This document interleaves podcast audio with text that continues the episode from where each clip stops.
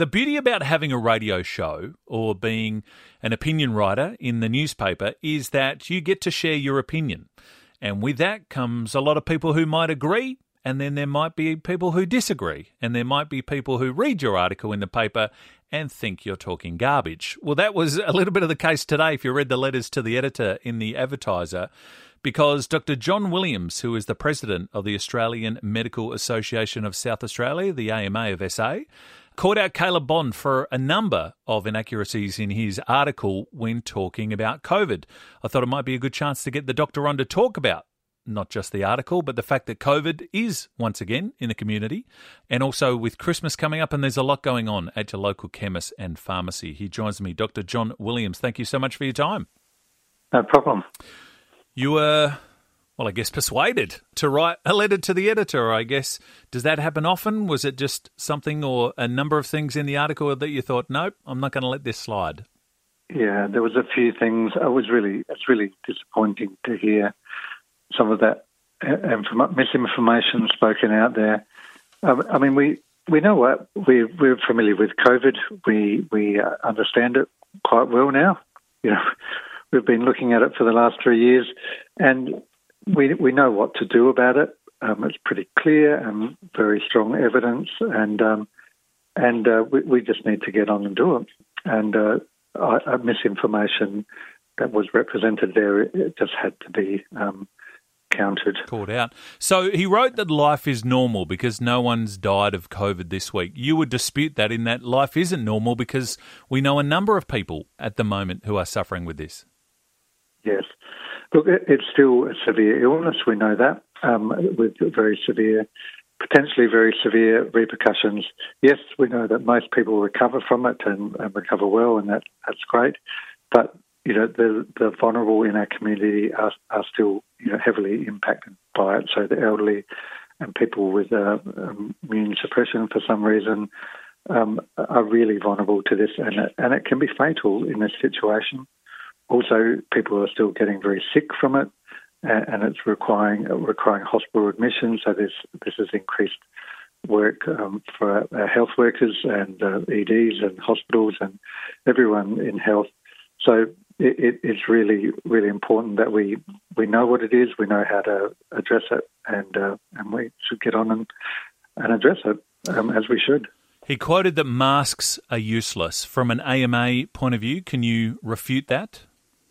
Yes, I mean this is wearing masks and other precautions is what's kept our health workers safe um, through COVID, and we we know we know that they work. They they kept their health workers safe, and going into the future, we know that you know in certain situations it can help protect ourselves or protect those around us. So uh, yes, absolutely, we know they work.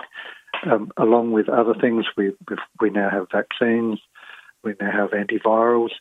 So all of those things together, apart from the standard, you know, if you have symptoms, you need to isolate. You know, it's good if you can test.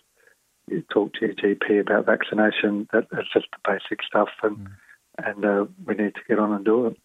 The one doctor I thought was the point that Caleb mentioned, I think, is borderline disrespectful. It just sort of reeks a little bit of clickbait to me. Was the fact that the reason these warnings are out is because Professor Spurrier somehow is missing the limelight. She's not uh, in the press each and every day. When you read that, your thought on that? that would be um, completely misrepresenting her, I believe. Uh, she has, she's a very busy woman with so much to do, and uh, media is the last thing she would be looking forward to doing. So I'm sure she'd be more than happy not to do the media and get on with her work as usual.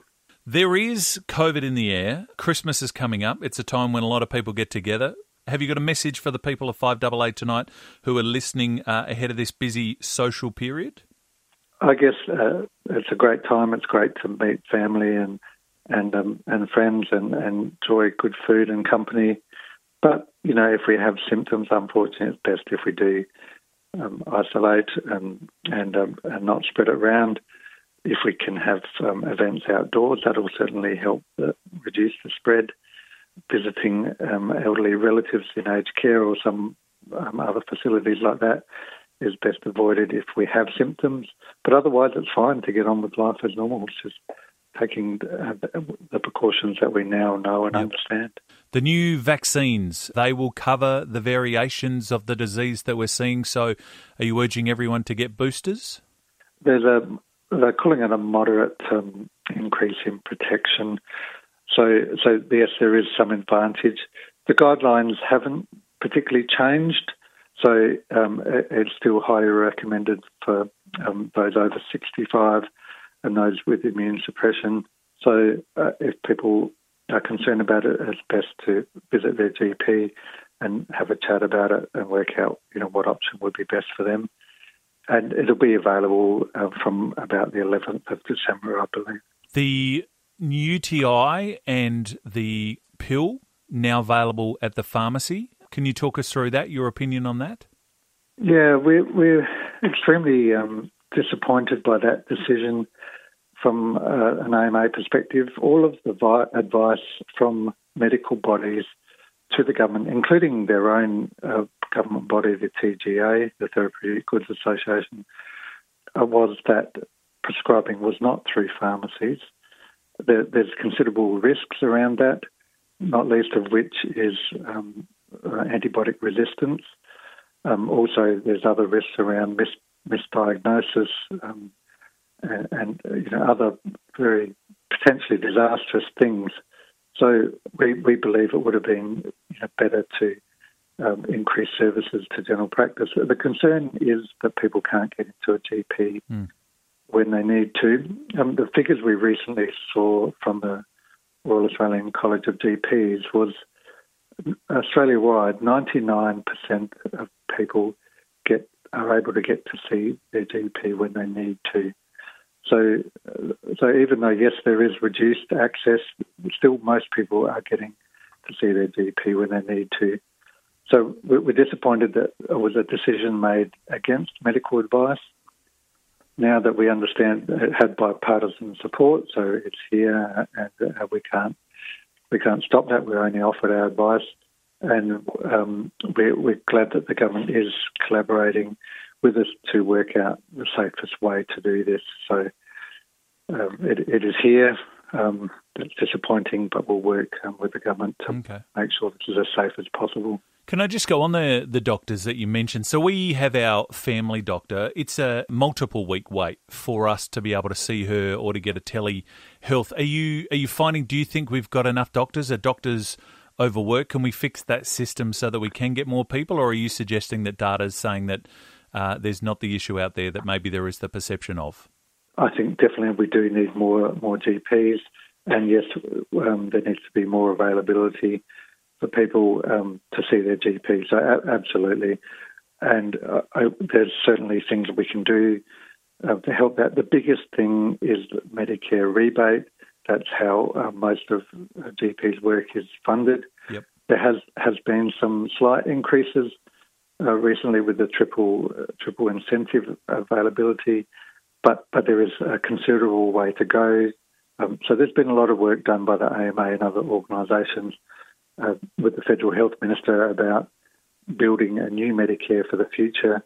So there's been some small steps, but we really hope this continues to help build a Medicare service so that all Australians have, you know, first class health access.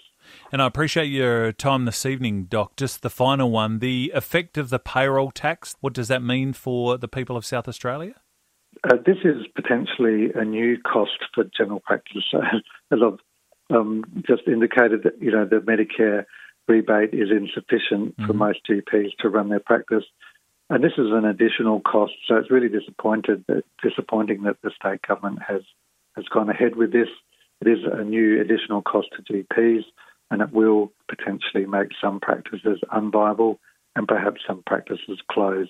So we're extremely, as as you indicated, that GP access has reduced, mm. and this may reduce GP access further. Are you able to fight that?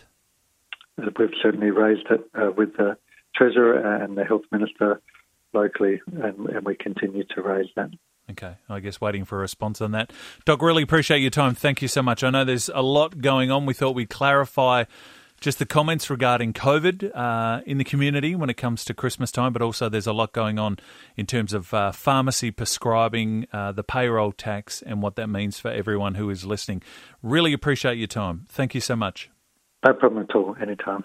Dr. John Williams is the Australian Medical Association of South Australia president, uh, responding to the article by Caleb Bond in the paper, and of course, letting you know about the other things that are going on when it comes to your chemists and your pharmacies, be it the new vaccine, which, as he mentioned, will be available early stages of December, UTIs and contraceptive pills now available at the chemist and at the pharmacy, and as we mentioned, uh, the effects of the payroll tax and what that means for practices going forward. We'll watch this space on that one. Dr. John Williams from the AMA SA, my guest.